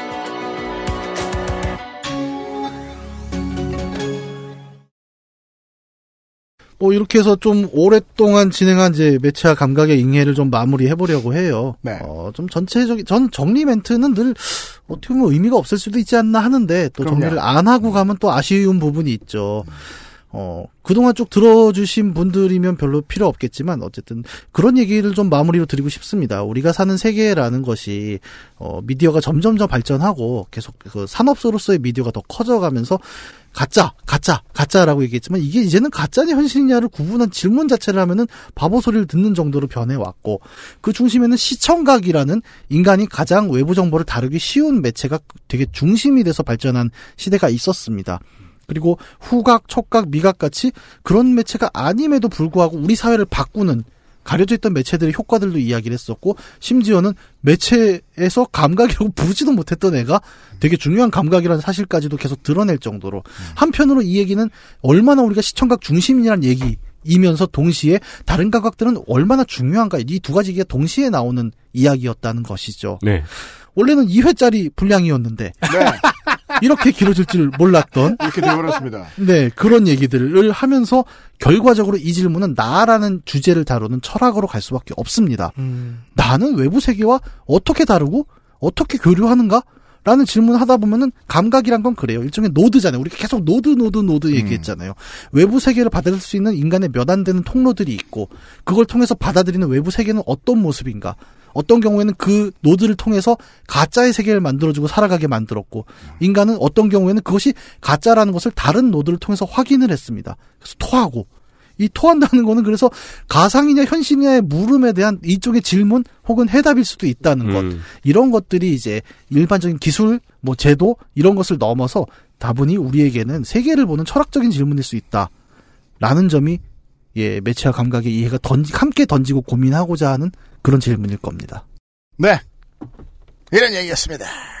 그 며칠 전에 네. 문학인께서 네. 본인의 페이스북에 그 학교 행정실과 약간의 언쟁을 벌인 내용 그 경험을 올리셨어요. 아, 그래요? 음. 근데 거기에 표- 그 글 안에 표현된 이경영 문학인께서 너무 무섭고 이렇게 터프한 거예요. 음. 그 글을 읽고 생각했죠. 아, 음. 경혁이 형이나 이경혁 씨라고 부르지 말고 선생님이라고 불러야겠다. 왜? 진상 떡까봐? 아, 무서워서. 네. 오늘은 정말로 선생님이셨네요. 그래요? 네. 네. 왠지 알아요? 핵 인싸거든. 그러니까요. 네. 아, 인정받았네. 아, 인사할 때 합장으로 하시죠. 그러니까 참 우리에 비해 인싸니 좋아요. 네. 아, 이게 또 이런 의미구나. 그러니까 3인 아싸라는 말이 있어요, 옛날에. 내 주변에 3명이 아싸면 내가 인싸다. 이런 뜻이에요. 오케이? XSFM에서 가장 선생다우신 분. 어, 되게 씁쓸하다. 아, 미디어가 말이에요. 쉽잖아요. 청취자 여러분들이 어느 순간 귀가 저한테까지 닿으셨어요. 귀가요? 네. 음, 여기까지 와서요. 그쵸. 네. 귀가 쫙 늘어나서. 그리고 아. 저는 벌써 한 7년째 어, 입이 덱들한테까지 가 있어요. 네. 예. 여러분은 제 입에 이렇게 제 입을 등에 걸어놓고 사는 거예요. 내가 이렇게 뒤에서 웃으면. 음. 예. 이런 식으로 확장이 돼요. 네. 있죠. 네. 오- 오싹하다. 둠가이가 내 바로 뒤에서 웃고 있다면. 아니 더 무서운 건 입만 있다는 거예요. 뭐 비틀주스 같죠? 네. 예. 그런 이야기였습니다. 예. 아, 처음에는 저도 그냥 그 어, 전정기간이 부각되는 시가가, 시대가 다가오는 것에 대한 얘기 정도 하고 싶었는데, 네. 그걸 저도 이제 그 이 방송을 준비하면서 계속 공부하다 보니까 그 정도 수준만이 아니더군요. 음. 아니, 우리가 뭐에 속거나 뭐에 매혹된다 치자고요. 그럼 뭘 매개로? 말씀하신 대로, 무슨 노드로? 음. 네. 이 질문을 너무 많이 하고 싶었습니다. 그래서 여기 대본에 써 있는데, 그, 문학인이 말씀 안 해주신 이 얘기가 바로 그 3인 성호예요, 3인 성호. 음. 세 사람이, 어, 세이호 하면 관중들이 세이호 한다. 뭐야, 그게! 그래서 이제 그 솔로 래퍼가 뒤에 그 따까리 둘을 데리고 다니는 거예요. 3인 성호 하려고. 예를 들어 뭐 이거, 이게 뭐 언론 매체에 대한 뭐 빗대는 비유라고 쳐보죠. 그러면 그 최근에 업체 관련 이제 미팅들을 하다가 저희 업체가 뭐 어떤 이야기를 하는지 소개해드려야 될 일이 있었던 거예요. 네. 쉬운 질문을 하시는 거예요. 거기 진보냐고. 아. 그래서 저는 어, 옛날에 노래를 들어본 R&B 보컬리스트 진보를 떠올리면서 음. 그쵸. 이거 왜 그럴까? 대답하기 싫거든. 그렇죠. 뭐라고 말해야 돼? 이러다가 진짜 보수라고 할까? 그래서 생각난 거예요. 이게 이제 그 진보니 어쩌니 하는 사람들 입장에서는 이제 조선일보가 하는 모든 말을 다 정리해서 보면 뭔가 하나의 다른 세계관 같잖아요. 네. 그쪽에 3인이 계속 이렇게 외치니까 네. 여기 독자들은 다른 세계관을 보고 있잖아요. 조선 universe에서. 예, 다른 페이지를 보고 있잖아요, 진짜. 네. 조선 cinematic universe에서. 어, 우리 감각을 지배했구나. 음. 저 의미에서는. 음. 예. 우리는 땅으로 걸어서 먼 길을 가면 큰일 날 것 같고. 음. 어떤, 그니까 오늘 전정 기간에 빗대어서 말해보면. 네. 이 어른들과 막 기성세대와 막 이런 사람들이 다 겁져놓은 무언가 하면 큰일 날 것 같고. 음. 음. 예, 예. 이런 것들. 인생사에서 겪은 감각적인 많은 일들에 대한 답을 얻었습니다. 네. 지난 7주 동안요. 예. 그 옛날에 아즈만가 대왕에서 봤던 무서운 얘기가 생각이 나네요. 아즈만가 대왕엔 무서운 얘기가 많아요. 네. 그 방에 혼자 있었는데 음. 내가 안 낀 방귀 냄새가 나는 거예요. 아, 그렇죠. 맡아 보신 적 있죠? 근데 진짜가 아니잖아. 네. 네. 사실 조선일보에서 계속 방구 얘기만 했을 수도 있어. 그쵸. 감각이 이렇다. 이런 얘기였습니다. 7주 동안 문학인 너무 수고하셨고. 아, 예. 하면서 즐거웠습니다, 저도. 네. 수고하셨습니다, 선생님. 네. 앞으로 깍듯해야지. 그동안 하나도 못했으니까, 어, 게임 얘기, 다음번엔 원업시 하시고. 네. 다음에 또 뵐 때까지 안녕히 가십시오. 수고하셨습니다. 다음 주에 봬요. 는 아니구나. 네. 다음에 뵙죠. 네. 아, 이걸 7주째 했더니 자동으로 나오네. 그죠? 그렇죠. 예. 그 이제 그러다 이제 데이터 센터를 하시면 그러면 이제 데이터 센터를 마지막 시간에 내일 뵙겠습니다 나오고. 그막 네. 되게 집에서 불안해요. 왜 나에게 아무 일도 없지 하면서 허전하고. 맞아요.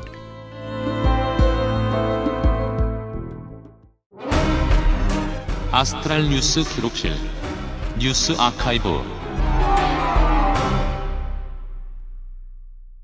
딴 얘기인데 네. 아까 잠깐 나왔던 카운트 버티고 있잖아요. 네. 처음 창조한 스토리 작가가 게리 콘웨이 즉 미즈 마블을 창조한 사람이었네요. 네.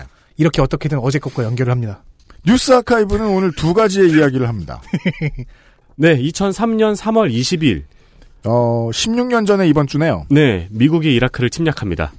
아, 이게 16년이나 됐군요. 침공이라고 할까요? 침략이죠? 네. 네. 어, 침략의 이유는 다들 기억하시겠지만 이라크가 대량 살상 무기를 보유하고 있을 가능성이 크다는 것과 가능성이 크다. 후세인의 압정이었습니다. 네. 어, 당시 이러한 주장의 일선에서 전쟁을 가장 강력하게 주장했던 이는 국무부 군축 및 국제안보 담당 차관이었던 존 볼턴입니다. 젊은 존 볼턴. 그렇습니다. 그러니까 이런 이제 젊은 또라이들의 이야기를 듣고 도널드 럼스펠트는 그럼 내가 전범이 되겠다라고 결정합니다. 물론 본인이 전범이라고 아직도 믿고 있진 않겠지만요. 아 죽었나? 여하튼. 하지만 2004년 10월에 미국은 이라크의 대량 살상, 대량 살상 무기는 존재하지 않는다는 조사 결과를 발표했습니다. 나라를 쑥대밭으로 만들어 놓고 이걸 그 말을 뒤집는 데까지 19개월이 걸립니다. 네. 어, 이에 존 볼턴은 2015년에 당시에 후세인을 몰아내지 않았다면 지금쯤 핵무기를 보유했을 거라고 말한 바 있습니다. 네, 이게요. 요즘은 이제 저 매파 비둘기파라는 단어를 전쟁 용어로 쓰지 않습니다. 거의. 네. 쓰긴 씁니다만은 어, 보통은 경제 용어가 됐죠. 얘기가 좀 역전이 돼서. 근데 이제 그 전쟁 용어로 매파 비둘기파를 썼을 때는 이거는 매파의 레토릭이 아니고 네오콘의 레토릭입니다. 아니면 율리시즈의 그러니까 매파는 여기가 예, 예, 예. 여기가 나쁜 놈임이 분명하면 치자. 가 음. 매파고 음. 네오콘은 우리가 여기가 나쁜 놈이라고 생각했으니 그들은 언젠간 나쁜 놈이다. 네. 그러니까 네오콘 아주 쉽게 도식적으로 얘기하면 그렇습니다. 네. 핵무기를 보유할 것이니까 치자. 그렇죠. 라는 미즈 마블의 판단. 뭐? 뭐? 그러면 내가 싫어하는 모두를 칠 수 있어요. 네.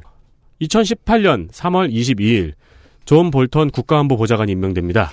야, 16년 기다렸는데 결실을 맺었네요. 트럼프 정부 들어와서. 네, 도널드 트럼프 대통령이 트위터로 허버트 맥메스터 국가안보 보좌관을 경질하고 존 볼턴 전 유엔 주재 대사를 백악관 국가안보 보좌관으로 임명했습니다. 또한 열흘 전이었던 3월 13일에는 국무장관을 역시 트위터로 경질하고 누가 보면 트위터가 그 백악관 이름 바꿔서 트위터인 줄 알겠어요. 그렇죠. 네, 트윗 오피스 이래가지고. 그걸로 경질을 자꾸 해요. 네.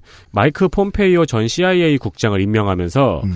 어, 당시는 정상회담을 앞두고 있었죠. 북미 정상회담을. 네. 네, 이 정상회담을 앞둔 매파의 득세가 시작되었습니다. 그렇습니다. 그 허버트 맥메스터에 대해서도 전에 한번 설명을 드린 적이 있었고 왜냐하면 그 지긋한 군인 출신 이런 사람들은 보통 공화당 내에서도 그 좀 좌측으로 분류가 되거든요. 네. 군의 명예를 위해서라면은 진보적인 선택도 서슴치 않는 존 맥케인 같은 사람입니다. 폼페이오의 전임이었던 렉스 틸러슨 역시 외교 위주로 문제를 풀어가자고 얘기했던 사람이었고 그래서 매파가 득세했다는 표현이 여기서 나옵니다. 어, 당시가 4월, 당장 다음 달에 남북 정상회담이 예정돼 있었고요. 네. 그리고 6월에 싱가포르 북미 정상회담을 앞두고 있었습니다. 그렇기 때문에 북미 정상회담을 앞두고 있는 상황에서 이 존 볼턴하고 마이크 폼페이오를 임명을 시킨 거죠. 음. 그렇기 때문에 미국이 북미 정상회담에서 무조건 CVID를 요구할 것이며 정상회담이 파토날 수 있다는 언론들의 우려가 있었습니다. 그러나 회담 결과 CVID는 명시되지 않았죠. 대신 한반도 비핵화에 대한 의지라고만 명시가 되었습니다. 이거 찾아보다가 찾아서 생각난 건데 이때도 트럼프가 이틀 그 갑자기 정상회담을 취소한다고 했었어요. 네. 트위터로. 그렇습니다. 네. 그런 다음에 이틀 후에 다시 한다고 밝혔었죠. 네. 이게 이제 2013년과 2018년에 있던 일인데요. 에디터가 소개해드린. 매파와 네오콘의 색채가 지금 어, 미국 국방외교에 가득하다. 처, 저 뭐냐 백악관 국방외교에 가득하다라는 얘기인데 그런데도 불구하고 이 사람들을 왜 채용했을까? 트럼프는 김정은을 통해서 노벨상도 타고 싶은 사람인데. 그러니까 나는 확장을 할 건데 음. 기존은 음. 이들을 임명함으로써 지키자. 네. 그 의도도 있겠죠. 네. 네. 그 어차피 북한을 민주당은 계속 깔 거고 CNN은 계속 깔 테니까 네. 예 이럴 거면 네오콘이라도 데리고 갈까? 음. 라는 생각을 했는지도 몰라요. 여튼 두 번째 뉴스도 두 개가 있어요. 어 4년 전 이번 주에 있던 일이네요. 네, 그렇습니다. 2015년 우버의 한국행은 험난했습니다. 국토교통부의 단속뿐만 그래서 아니고 실패했습니다. 네. 국토교통부의 단속뿐만 아니고 서울에선 무려 우파라치라고 해서 우버 운행을 신고하면 100만 원을 주는 제도를 운영하기도 했습니다. 좌파라치도 있나? 네? 좌버가 들어오면 있겠지. 받아주는 나는 어, 난 균형 감각이 탁월해요. 아직, 아직 이해 못했는데. 저런 지축을 뒤흔드는 농담에 함부로 토하지 않아요.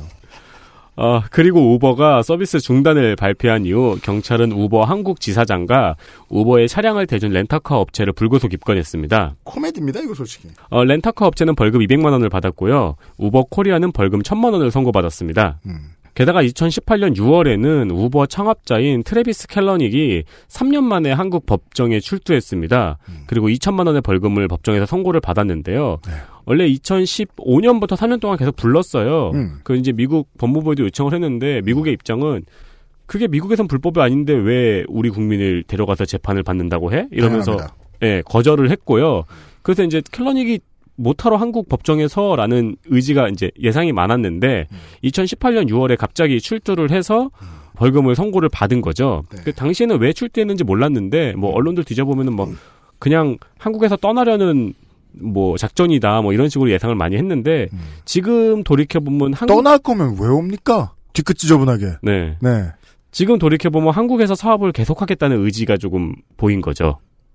2018년 6월이면은 BTS가 한참 뜨, 그 한류가 떠서 부대찌개 먹으러 온 거예요. 그럴 수도 있고. 예. 그러니까 뭐 한 사람의 입장에서 대사를 만들어 보라면 이거죠. 어떻게 생겨 먹은 나라가 이런 소리를 해? 진출해야 되는데. 아 근데 우버는 그렇진 않은 거예요. 왜냐면 각국에서 비슷한 사례가 많기 때문에.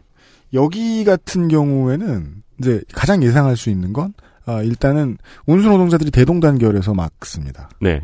그죠? 그리고 기존의 그 운수 노동자들을 부리고 있던 업체가 막아섭니다. 한국은 그 이야기를 들어줘서 어, 지자체하고 중앙 정부가 되게 협력적이었어요. 음. 그게 나머지 나라하고 전 정말 다른 점이라고 생각하거든요. 나머지 나라는 그 신기술을 받아들일 준비가 시장이 안 돼 있어서 시장이 싫어했고 시장이 싫어하면 시장이 표니까 정치권이 같이 싫어해줘요. 네. 그게 끝이야. 근데 한국은 달랐습니다. 다른 토종 IT 재벌이 이걸 하고 싶었던 거예요. 그 한꺼풀이 더 있었습니다. 네. 왜? 한국은 뭐 외국에 보기엔 갈라파고스지만 한국이 보기에는 자체 기술로 살아남은 것들이 너무 많아요. 그렇죠. 한국 시장만 가지고 재벌이 된 회사들이 너무 많아요. 네. 이걸 다음이 하고 싶었던 거예요. 그 증거는 어디서 나오느냐? 그 당시에 뉴스가 너무 끊기진 않았습니다. 외국에서 우버를 탔더니 강도당해 성폭력 당해 음. 강도도 있고 성폭력도 있지. 근데 그 얘기를 외신을 왜 우리한테 자꾸 허구나 전달해줘? 너네 이 신기술 무섭다?라고 경제지에게 자꾸 뒷돈을 내줘가면서 기사를 낼 수 있는 기업은 누구야? 그때 아마 있다면 그 기업은 지금쯤 활개를 치고 그 사업을 하고 있을 거예요. 네. 그때 그 증거물 압수품 사진 같은 거 보통 이렇게 막 되게 무섭게 보여주잖아요. 네. 근데 그 노트북에 우버라고 적혀 있는 거를 증, 증 1호 이렇게 쌓아놓는 거예요. 되게 나쁜 노트북처럼 보여요. 그렇게 그- 쌓아놓으면. 그 증거는 뭘까요? 그러니까 그러면은 이게 저 오늘 그동안 들었던 방송을 가지고 스- 체크해 봅시다. 그 범인이 폰트거나 아니면은 그 flicker-free 모니터거나 이게 깜빡이지 않는 걸 보니 뭐가 문제인 거야? 치클릿 키보드거나 사무실 촉각이 이상해. 사무실 가니까 노트북밖에 없어서 아 참네. 경제지가 누구를 까고 누구를 빠느냐는요. 네. 앞으로의 시장의 판도를 바라보는데 큰 도움이 돼요. 음. 다만 근데 이렇게 생각하셔야 됩니다. 그 여러분이 이제 주식 투자를 열심히 하시는 분들이다. 그러면 경제지에서 어디가 뜰 거다, 어디가 잘하고 있다라고 얘기해 주잖아요. 그럼 한 번 더 생각해야 되잖아요, 우리가. 작전주 아니야? 그 마음을 가지고 그 다음 스텝을 보기 위해서 경제지를 다시 한번 들여다봅니다. 예전에는 똑같은 일을 할 때 대차게 까던 업계의 업체가 있었어. 신생 업체가 나왔어. 거기를 너무 빨아줘. 음. 거기가 매출이 좋아? 아니야. 매출도 우리가 그 전에 매- 계속 욕하던 업체의 막 100분의 1이야. 네. 근데 떠오르는 샛별이래. 자꾸 뭐라 그래. 마켓 컬리 관련 기사 한번 보십시오. 저 여기 너무 의심스럽습니다. 그럴 때 등장하는 키워드가 꼭 있어요. 성공 요인은? 아무튼 네. 네. 이왜 이런 말씀 드렸냐면 우버를 한국이 처음에 첫 번째 막아냈던 것은 택시 기사님들의 단결력도 있었겠지만 어딘가 대기업의 뒷돈이 있었을 거라는 얘기입니다. 예, 이거는 일단 그 저 언론의 측면에서 얘기를 했고요. 그 다음 사건은 정치의 측면입니다. 네, 그 당시에 우버의 실패와 카카오택시의 성공을 비교하는 기사도 많았습니다. 어, 일자는 맞지 않지만 찾아봤습니다. 검찰이 아동 음란물 유포 차단을 위한 적절한 조치를 하지 않은 것에 대한 혐의로 이서구 카카오 전 대표를 구속했습니다. 해당 서비스는 카카오 그룹이라고 현재는 서비스를 중지한 네이버 밴드와 비슷한 서비스입니다. 카카오에서 음란물 전송에 대한 제한, 삭제 조치를 제대로 하지 않았다는 이유로 기소를 한 것입니다. 네. 그러니까 이 회장이 그 음란물을 보거나 유포한 게 아니에요. 음. 카카오 측에서는 키워드를 금칙어로 설정하고 해당 단어가 포함된 파일을 공유할 수 없도록 했다. 신고가 접수된 이용자는 서비스를 제한하고 있는 조치를 현재도 하고 있다고 발표했습니다. 할 수 있는 최대죠. 네. 불법적으로 torrent를 통해서 불법 영상들을 유통하거나 돌려보려고 하는 사람들은 제목에 금칙어를 적어놓으면 중간에 별하고 저 스페이드를 집어넣잖아요. 네. 그럼 그걸 또 막으면 다른 걸 집어넣고 이런 방식으로 피하는데 이걸 못 잡아낸 책임을 사기업한테 제가 아까는 카카오 편이 아니었는데 지금은 카카오 편입니다. 사기업한테 지라 그래? 경찰의 역할을 못한 걸 사기업한테 지- 지우겠다는 거거든요. 네. 이건 사기업을 뭔가에 줄 세우고 싶다는 얘기입니다. 당시 세월호 추모 만민 공동의 집회를 주최한 정진호 노동당 부대표가 구속된 상황이었고 정진호 부대표의 카카오톡을 보기 위한 검찰의 감청 영장 협조를 이서구 당시 대표가 거부한 직후였습니다. 네.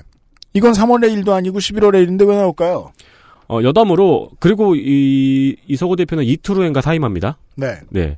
여담으로 이서구 대표는 그 이후에 중앙일보 디지털 총괄로 가서 2년 동안 일하다가 나와서 업비트를 운영하는 두나무의 대표이사가 됩니다. 그렇기 때문에 작년에 또 압수수색을 당했죠. 네. 정권이 바뀌었는데 네. 나는 회사도 갈아탔는데 또날못 살게 굽니다. 네. 이쯤 되면 정계 지출은 어떨까 싶기도 합니다. 그렇습니다. 네. 근데 이소구 대표는 어느 당을 선택할지가 참 괴롭습니다. 왜냐하면 양쪽에서 다 당하지 않아도 되는 압박을 당했거든요. 네. 정의당 가시면 되겠네요. 좋았네요. 아니죠. 진짜 미래는 다른 미래죠. 제가 봤을 때 이분은. 예. 이런 뉴스 보면 나는 그 노래가 생각이 나네요. 뭔 노래? 정치는 잘 노래가 생각이 나? 예. 세상은 요지경이라는 노래가 생각이 나는데 네. 이 노래가 왜 생각이 났냐면 아까 음. 우리 매체 감각의 마지막 정리하면서 음. 요지경이란 단어를 얘기를 한 번도 안 했네. 만화경이요. 그게 그 구멍 들여다보는 게 요지경이잖아요. 네. 음. 네. 그래서 요지경이라는 단어를 한 번도 안 했는데 음. 뉴스보다 딱 그게 생각이 나갖고 아 그렇구나. 그동안 한 그러면- 번도 말안 했네.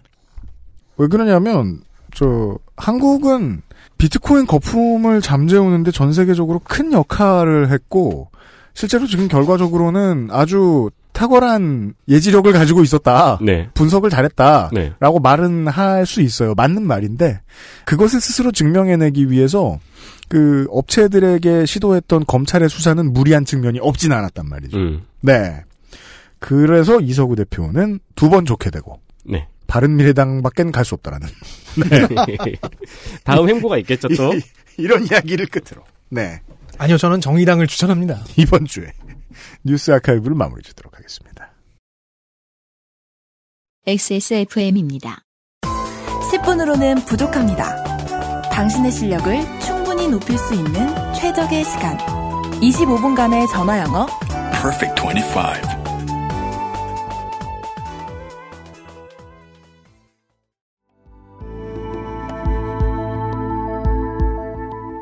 우리가 뭐, 뭐, 스포티파이에 뭐, 올려달라, 뭐, 아프리카 TV에 뭐, 올려달라, 뭐, 그, 이런 요청하시는 분들이 있다고 얘기 들었잖아요. 네. 콘텐츠 만드는 업체로서의 우리의 신체를 좀 확장해봐라. 음. 라는 요청인 음. 거예요. 어, 그리고 저는 종종 그런 식으로 대답하는 성격의 사람이고요. 난 지금도 너무 비대한데요. 그죠. 예. 네. 모든 사람이 지구 끝까지 가는 거대한 삶을 원하는 건 아니지만, 음. 그렇다고 해도 우리의 신체는 생각보다 너무 많이 확장되어 있다. 라는 이야기였습니다.